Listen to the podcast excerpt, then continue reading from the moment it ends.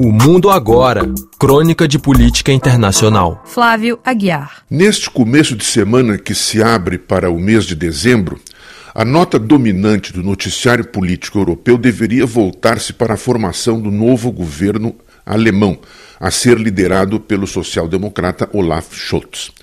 Os futuros governantes têm planos ambiciosos, prometem ações que vão desde enfrentar o aquecimento global até o aumento do salário mínimo, passando pela legalização do uso recreativo da maconha.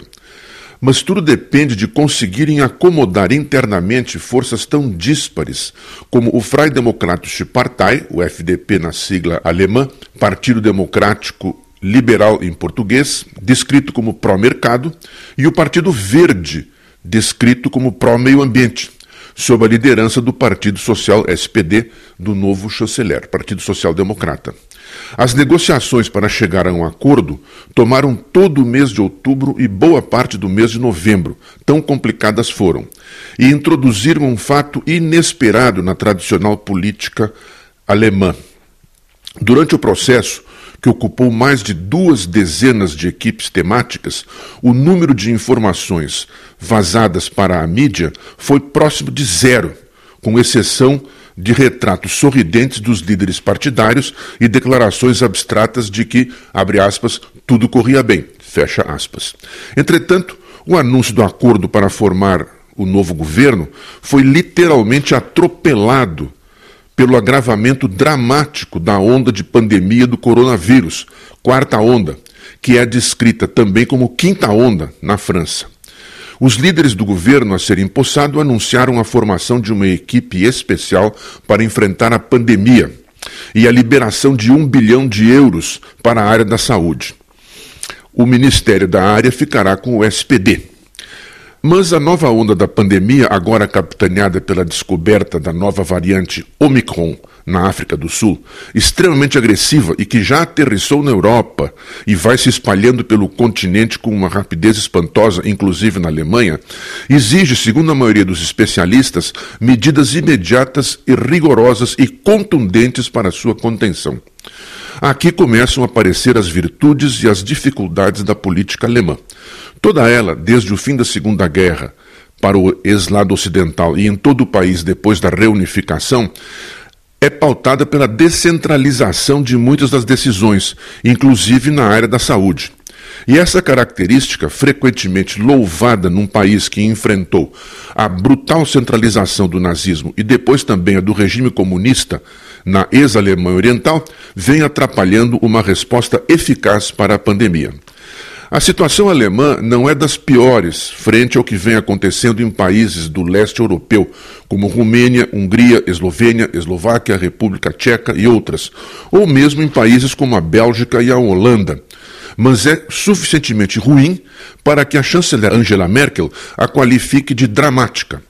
Em muitas regiões, a capacidade hospitalar já está esgotada. Pacientes foram transferidos para hospitais italianos, por exemplo. A atual onda vem sendo caracterizada como a pandemia dos não vacinados. A Alemanha está entre os países com um alto índice de não vacinados, 20,8% de sua população, cifra igual à da vizinha Áustria e um pouco menor do que a da Suíça, 23%. E esse percentual cresce à medida que se vai para o leste do velho continente. Há diferentes tipos de resistência mas o maior número dos resistentes consiste em pessoas que votam com a extrema-direita alemã no nível federal ou no regional. Ou seja, há um problema político a ser enfrentado. Segundo os especialistas, não há tempo a perder. O atual ministro da Saúde alemão, Jens Spahn, deu uma declaração patética a respeito. Aspas. No fim do inverno, os alemães estarão vacinados, curados ou mortos. Fecha aspas. O número destes últimos já passou dos 100 mil, num país de 85 milhões de habitantes. E as, as estatísticas de infectados e de mortos também pioram constantemente, dia após dia, semana após semana.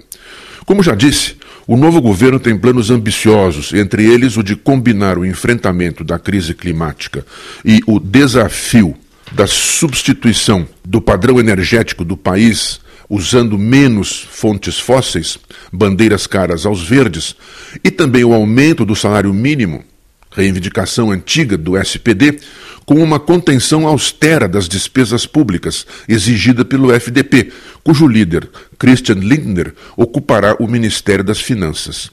Mas esses e outros planos podem ir por água abaixo se ele não tiver uma ação concertada e imediata no enfrentamento da pandemia, o que deve envolver necessariamente uma campanha nacional para elevação do percentual de vacinados, além de medidas rigorosas no plano sanitário.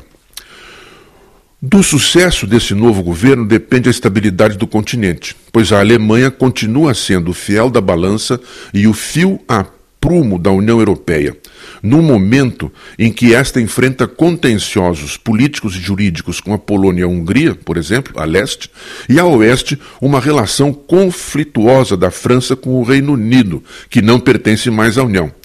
Além dela ter de se equilibrar em meio às disputas entre Estados Unidos, Rússia e China.